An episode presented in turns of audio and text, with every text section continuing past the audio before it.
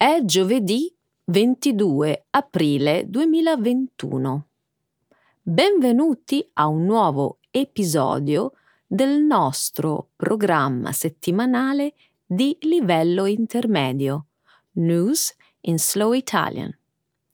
Un saluto a tutti. Ciao Alessandro.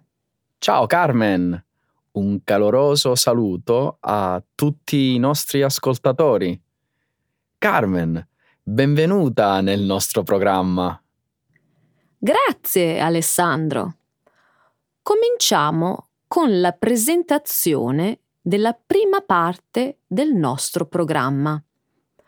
Come di consueto, tratteremo alcune delle notizie più importanti della settimana. Inizieremo con la decisione della Repubblica Ceca di espellere 18 diplomatici russi sulla base del sospetto coinvolgimento di Mosca nell'esplosione di un deposito di munizioni ceco nel 2014.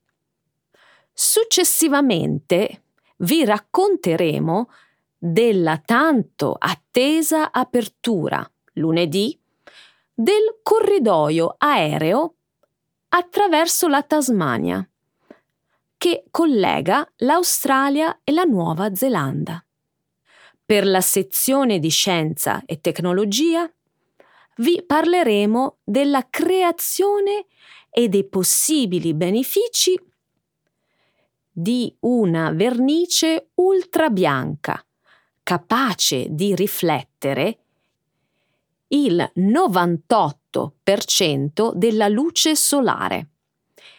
Infine, discuteremo la promozione fatta dal ministro della salute del Kirghizistan di una radice velenosa come trattamento sicuro contro il coronavirus.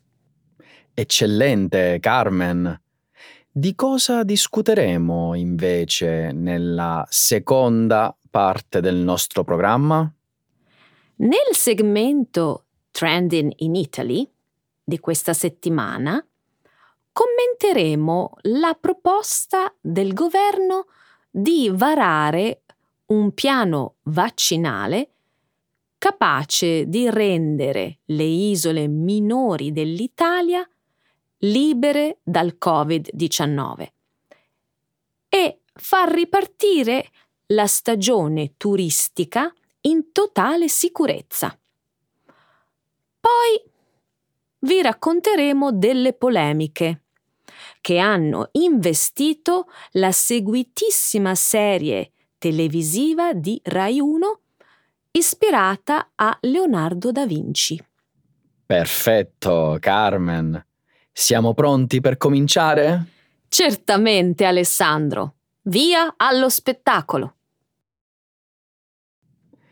L'esplosione di un deposito militare ceco è collegata ad altre operazioni di spionaggio russe. Domenica Mosca ha espulso 20 diplomatici cechi dopo che Praga aveva accusato la Russia di essere responsabile dell'esplosione di un deposito di munizioni ceco nel 2014.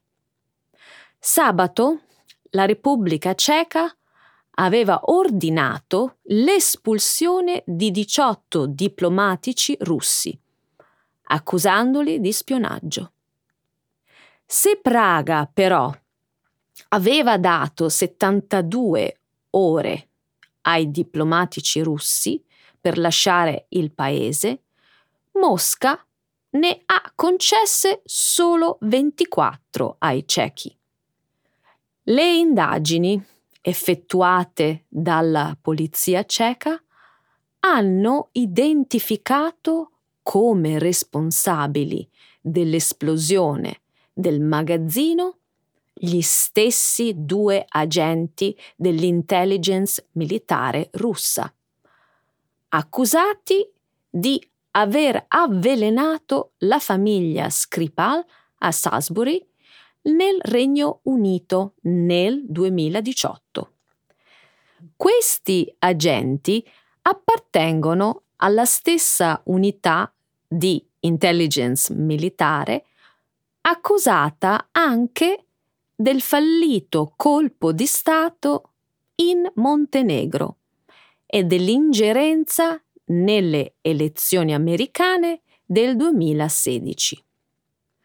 La scorsa settimana Mosca ha espulso dieci diplomatici americani in risposta alle nuove sanzioni economiche imposte dagli USA. Lunedì i ministri degli esteri dell'Unione Europea hanno tenuto un vertice per discutere la strategia da adottare nei confronti della Russia per il dispiegamento delle truppe al confine con l'Ucraina. I problemi di salute di Alexei Navalny, leader dell'opposizione attualmente in prigione, e le recenti espulsioni dei diplomatici. Carmen, i ciechi non si aspettavano una reazione tanto dura da parte di Mosca. Beh, la forza della reazione potrebbe dipendere da una giusta indignazione, se le accuse sono false. Oppure potrebbe essere una reazione rabbiosa per il fatto di essere stati scoperti. Tu hai seguito le indagini sullo spionaggio russo, Alessandro? Dimmi qualcosa di più al riguardo. Sembra che le indagini sull'avvelenamento di Skripal Novichok abbiano portato alle recenti accuse. Hanno aiutato le autorità ceche a identificare i due agenti. La cosa strana, Carmen, è il fatto che la maggior parte degli avvenimenti che finora vedono il coinvolgimento dell'intelligence militare russa sono avvenuti dopo il 2014. L'anno in cui le relazioni tra Ucraina e Russia si sono deteriorate a causa della Crimea? Esattamente. Quell'anno sembra essere il momento in cui il Cremlino ha iniziato a considerarsi in conflitto con l'Occidente. Stai dicendo che i successi iniziali in Crimea e l'essere riusciti a creare disaccordi nell'Ucraina dell'Est hanno incoraggiato le operazioni di spionaggio e le interferenze elettorali?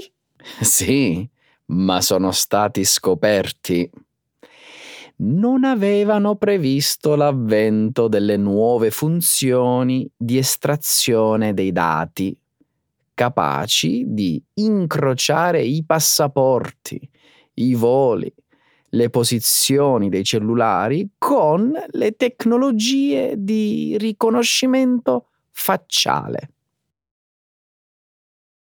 Tra l'Australia e la Nuova Zelanda apre la Trans-Tasmanian Air Travel Bubble. Lunedì l'Australia e la Nuova Zelanda hanno aperto gli spostamenti aerei tra i due paesi, senza l'obbligo di quarantena. È da mesi che si parla di una bolla di viaggio tra l'Australia e la Nuova Zelanda Purtroppo il progetto ha affrontato una serie di battute d'arresto a causa di numerosi piccoli focolai di coronavirus in entrambi i paesi. Alla fine tutti contenuti e fermati. L'aeroporto di Wellington ha dipinto un segnale a caratteri cubitali di benvenuto vicino alla sua pista principale e Air New Zealand ha ordinato circa 24.000 bottiglie di spumante da offrire gratuitamente.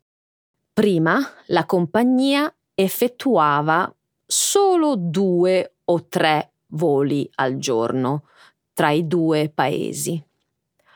Lunedì il numero dei voli è balzato a 30, con un numero di passeggeri pari a 5.200. Il primo ministro australiano Scott Morrison e il primo ministro della Nuova Zelanda Jacinda Ardern hanno detto in una dichiarazione congiunta che ci si aspetta che la riapertura dei viaggi tra i due paesi dia una spinta a entrambe le economie. L'inizio della bolla precede la stagione sciistica neozelandese ed è un'ottima notizia per molte località turistiche, come la stazione sciistica di Queenstown. Ottime notizie, Carmen alcune restrizioni si stanno sollevando lentamente. Alcuni viaggi aerei in Europa stanno nuovamente riprendendo. Sì, vero. Via via vengono aggiunti più voli, ma questo è diverso. Non è necessaria la quarantena né i test molecolari. Hai ragione. Ad Amsterdam serve il test molecolare, anche nella zona di transito. Ci devono essere però anche alcune regole e restrizioni che coprono la bolla transtasmaniana, Carmen. Sì, per volare in accordo con le regole del corridoio, i passeggeri devono aver trascorso 14 giorni in Australia o in Nuova Zelanda prima della partenza. Non devono essere in attesa dei risultati del test per il Covid e ovviamente non devono aver nessun sintomo del coronavirus. Penso che questo corridoio di viaggio potrebbe fare da esempio, Carmen. Anche altri paesi potrebbero creare la loro propria bolla di viaggio. O, molto probabilmente, questo progetto sta per essere ampliato. L'Australia e la Nuova Zelanda hanno preso in considerazione l'idea di creare separate bolle di viaggio verso destinazioni a basso rischio, come Singapore, Taiwan e numerose isole del Pacifico. Hai ragione l'Europa è stata colpita in modo molto più forte eh, rispetto ai nostri amici australiani. Il successo della campagna vaccinale è l'unico modo, per noi europei, di sconfiggere la pandemia e ritornare a una vita normale.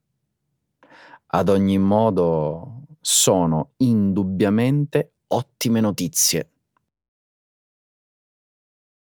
gli scienziati hanno creato la vernice più bianca del mondo che riflette il 98% della luce. Il 15 aprile un gruppo di scienziati della Purdue University in Indiana, USA, ha pubblicato i risultati di uno studio sulla rivista ACS Applied Materials and Interfaces. I ricercatori hanno scoperto la vernice ultrabianca, capace di riflettere più del 98% della luce solare. Secondo i ricercatori, questa vernice può far risparmiare energia elettrica e combattere il riscaldamento globale. La vernice ultrabianca è fatta con il solfato di bario, le cui particelle disperdono i raggi solari e possono addirittura raffreddare le superfici. Da centinaia di anni si usa la pittura bianca nei paesi con i climi più caldi per raffreddare gli edifici. I ricercatori sostengono che la formulazione di questa nuova vernice assorbe molta meno luce solare e quindi anche meno calore. Lo Stato di New York ha recentemente rivestito più di un milione di metri quadri di tetti di vernice bianca. Lo Stato della California, invece, ha già aggiornato i regolamenti edilizi per promuovere tetti freddi. I ricercatori ritengono che verniciando con questo prodotto un tetto di 100 metri quadri si ricava l'equivalente di 10 kW di raffreddamento. Interessante! La città di New York ora assomiglierà all'isola greca di Santorini. Probabilmente no, Alessandro. A New York stanno solo dipingendo i tetti degli edifici. I ricercatori, però, hanno un'altra idea. Secondo la BBC, loro suggeriscono di verniciare l'1% della superficie terrestre con questa nuova pittura per combattere il riscaldamento globale. Non sono sicuro che questa sia un'idea tanto brillante. Ci sono probabilmente modi migliori per combattere il cambiamento climatico che dipingere il pianeta di bianco. Sono d'accordo. È un po' drastico. Ad ogni modo, i benefici derivanti dal dipingere le superfici di bianco sono ancora in fase di studio. Alcune ricerche mostrano che potrebbe ridurre il fabbisogno energetico e creare temperature ambientali più basse, con il vantaggio di ridurre la quantità d'acqua usata nelle città per irrigare. Questa è davvero un'ottima cosa. In questa invenzione, però, c'è un effetto collaterale. Quale? La guerra del pigmento. Oh.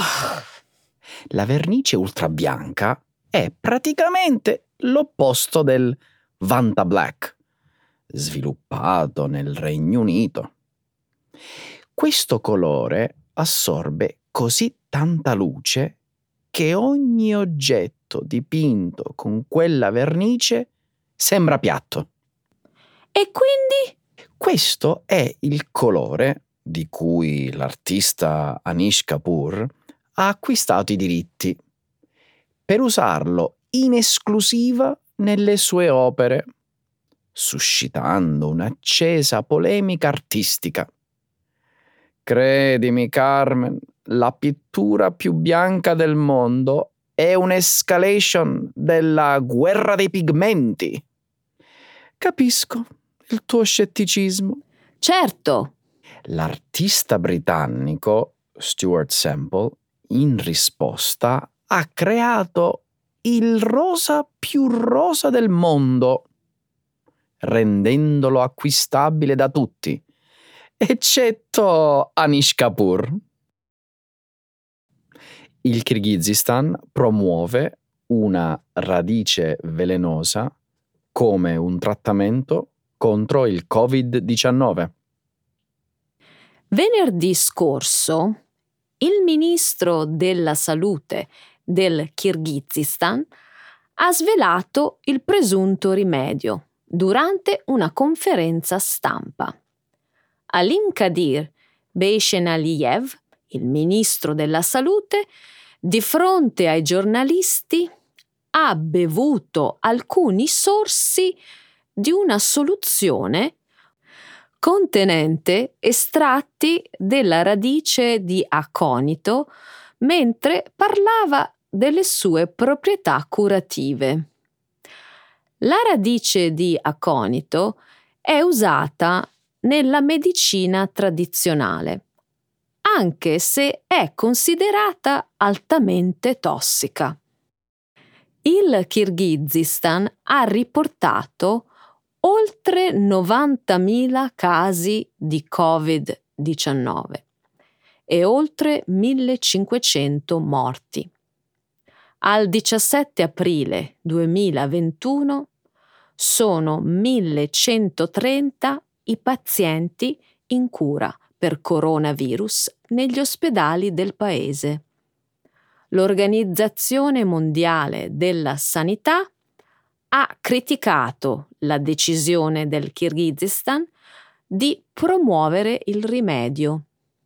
Secondo Beishen Aliyev, il presidente in carica del Kirghizistan ha già provato la presunta cura su se stesso e su altri prigionieri, quando si trovava in carcere lo scorso anno. Ha anche affermato che il presidente Sadir Japarov ha personalmente fornito ai dottori una ricetta passatagli da suo padre. Japarov non è il primo leader che sostiene di avere una cura a base di erbe per il coronavirus. Anche l'ex presidente degli Stati Uniti, Donald Trump, ha suggerito di iniettarsi della candeggina come possibile terapia, se ricordo bene. Probabilmente con lo stesso risultato. La radice di aconito è nota per essere un veleno sin dai tempi antichi. Secondo Wikipedia, i cacciatori antichi usavano questa radice per avvelenare le punte delle frecce, per colpire i lupi. Ma com'è che i leader populisti nazionalisti spacciano per vere cure dubbie? Il presidente del Turkmenistan ha promosso la radice di liquirizia come cura per il coronavirus. Ha poi sostenuto che non c'erano casi di Covid-19 nel paese grazie a questo rimedio. Beh, almeno la radice di liquirizia non è velenosa. Anche il presidente del Madagascar, Andrei Ragiolina, ha promosso un infuso prodotto localmente come cura per combattere il coronavirus. E non dimenticarti del presidente bielorusso, Lukashenko. Ha suggerito di bere vodka e fare la sauna come rimedi per ridurre il coronavirus. Isole Covid-free per rilanciare il turismo estivo. Da settimane si discute della proposta del governo di rendere le isole dell'Italia libere dal Covid-19, in modo da agevolare una rapida ripartenza delle attività economiche e salvare la stagione turistica ormai alle porte. In particolare, il piano riguarderebbe le cosiddette isole minori, ovvero isole di piccole dimensioni, che durante il corso dell'anno sono abitate da un ridotto numero di abitanti, come per esempio l'isola di Ischia, Procida e la meravigliosa Capri, che fanno parte dell'arcipelago al largo di Napoli. L'idea al vaglio del governo è quella di organizzare la campagna vaccinale, dando priorità ai residenti delle isole minori, vaccinandoli tutti entro la fine del mese di aprile così che possano iniziare ad accogliere i turisti in totale sicurezza, salvando la stagione estiva. Da quanto ho letto sui giornali, il governo intende seguire l'esempio di altri paesi che si stanno muovendo rapidamente nella stessa direzione. È vero. Un esempio da citare è sicuramente la Grecia, uno dei principali concorrenti dell'Italia per le vacanze estive nel Mediterraneo. Da quello che mi risulta, il governo greco ha già reso covid-free l'isola di Castellorizo e ha stabilito un piano di vaccinazioni a tappeto delle isole minori, che dovrebbe essere completato alla fine del mese. Eh sì, la Grecia vuole cominciare ad accogliere i turisti già a maggio. L'Italia riuscirà a fare lo stesso? Io penso di sì. Il problema è che il piano di vaccinazione di massa delle isole minori è stato accolto da numerose polemiche, soprattutto quelle di alcuni governatori di regione. Spiegati meglio. Lo scorso 12 aprile ho letto sul giornale Repubblica che Stefano Bonaccini, presidente della regione Emilia-Romagna, ha detto che è ingiusto creare situazioni di competizione tra i territori. A suo dire, è importante che il turismo riparta in tutta Italia senza alcuna disparità attraverso una immunizzazione di massa rapida ed efficiente. È vero. Sarebbe la soluzione ideale. Bisogna però tener presente che la campagna vaccinale in Italia malauguratamente va a rilento. Potrebbe volerci molto tempo prima di mettere in sicurezza tutto il paese. Non credi? Mi cogli in contropiede. Non saprei. A mio avviso, immunizzare la popolazione di una piccola isola è un'operazione dal punto di vista organizzativo molto più semplice e veloce. Poi, trattandosi di luoghi più isolati e circondati dal mare, riuscirebbero meglio di altri territori a tenere a bada un eventuale aumento di contagi. Questo è vero. Inoltre, credo sia giusto sottolineare che in molte isole minori il turismo è la principale fonte di reddito. Residenti e imprenditori non possono permettersi di perdere gli incassi dell'estate, dopo quelli andati in fumo lo scorso anno. Sarebbe un dramma. Sì, le economie delle isole a vocazione turistica nel 2020 hanno subito un duro colpo. Tuttavia, dare a loro la priorità sui vaccini mi sembra eticamente scorretto.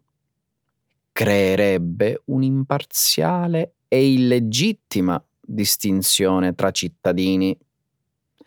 Il governatore Bonaccini ha fatto notare che la decisione sarebbe oltretutto in contrasto con le indicazioni dello stesso governo italiano che indicano come prioritarie le vaccinazioni di persone fragili e dei lavoratori.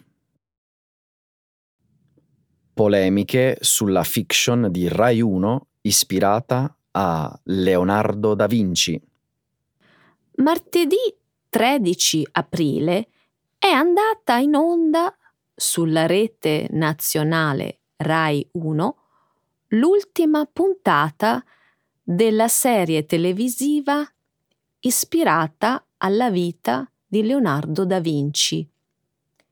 La fiction è una coproduzione italiana e internazionale e ha un cast di attori d'eccezione, tra cui Matilda De Angelis, Freddie Highmore, Giancarlo Giannini e Aidan Turner, che interpreta il ruolo del maestro toscano. In un comunicato stampa, la RAI ha scritto che nel loro lavoro cinematografico i due creatori, Frank Spotnitz e Steve Thompson, raccontano la storia di un uomo la cui personalità complessa e indecifrabile, rimane ancora oggi un segreto avvincente. Una storia che svela per la prima volta il mistero dell'uomo nascosto dietro al genio. La serie racconta alcuni momenti salienti della vita di Leonardo ispirandosi a fonti e fatti realmente accaduti, ma narrando una storia originale e romanzata, costruita su elementi accattivanti per i telespettatori. Enigma, eros, mistero e suspense. Elementi che ne hanno garantito il successo ma che allo stesso tempo hanno anche provocato polemiche a go-go. È vero, la fiction è stata seguitissima. Solo nella prima puntata, andata in onda il 23 marzo, gli spettatori sono stati quasi 7 milioni. Ma come hai detto prima, la serie ha ricevuto anche innumerevoli critiche. Sai perché? Molti, tra telespettatori, giornalisti e storici, hanno accusato gli autori di essersi presi troppe libertà nella scrittura della trama. A loro dire, la fiction ha completamente stravolto la vita e la personalità del genio toscano, arricchendola di dettagli troppo fantasiosi e poco credibili per l'epoca. Non lo nego. Effettivamente ci sono alcune cose che non rispecchiano la biografia dell'artista. Le imprecisioni sono molte, Alessandro. Forse anche troppe. Lo scorso 4 aprile la rivista Business Insider Italia ha fatto notare alcuni errori clamorosi. Prendi per esempio, le maniere e l'abbigliamento di Leonardo. Nella fiction, l'artista si presenta come una persona rozza e trasandata, con le mani quasi sempre sporche e dai modi scortesi. Resoconti storici, come quelli forniti dal contemporaneo artista Giorgio Vasari, forniscono invece una versione diversa. Da Vinci fu affascinante di aspetto, aggraziato nei modi, raffinato nei gusti e sempre ben vestito. Mm, non sapevo che Leonardo fosse un elegantone. Era anche una persona molto sicura di sé. Il critico d'arte italiano Vittorio Sgarbi sostiene che Leonardo era consapevole della propria bravura e che aveva l'ambizione di misurarsi con Dio. All'opposto, la serie TV lo dipinge come un uomo insicuro, pieno di turbamenti e anche un tantino maldestro. Nonostante le inaccuratezze riscontrate nella fiction, trovo tutte queste critiche un po' esagerate. E perché? Forse la gente dimentica che la serie della RAI su Leonardo non è un documentario bensì una fiction, ovvero un genere televisivo di pura invenzione. Su questo siamo d'accordo. Ma fino a che punto è giusto spingersi nella finzione? Se poi si arriva a stravolgere le personalità di personaggi tanto importanti come Leonardo da Vinci, il rischio è che il pubblico, ignorando la realtà dei fatti, creda a quanto raccontato nella fiction. Bisognerebbe specificare che questa serie TV è un'interpretazione romanzata della vita del Da Vinci, nulla di più. Hai ragione, Carmen. Si tratta di semplice e banale intrattenimento. Tutto qui. Allora, eccoci qua di nuovo alla fine del programma di questa settimana. Carmen, benvenuta di nuovo al programma. Ti sei divertita? Moltissimo, mi è piaciuto parecchio. Benissimo. Alla prossima settimana. Ciao. Ciao.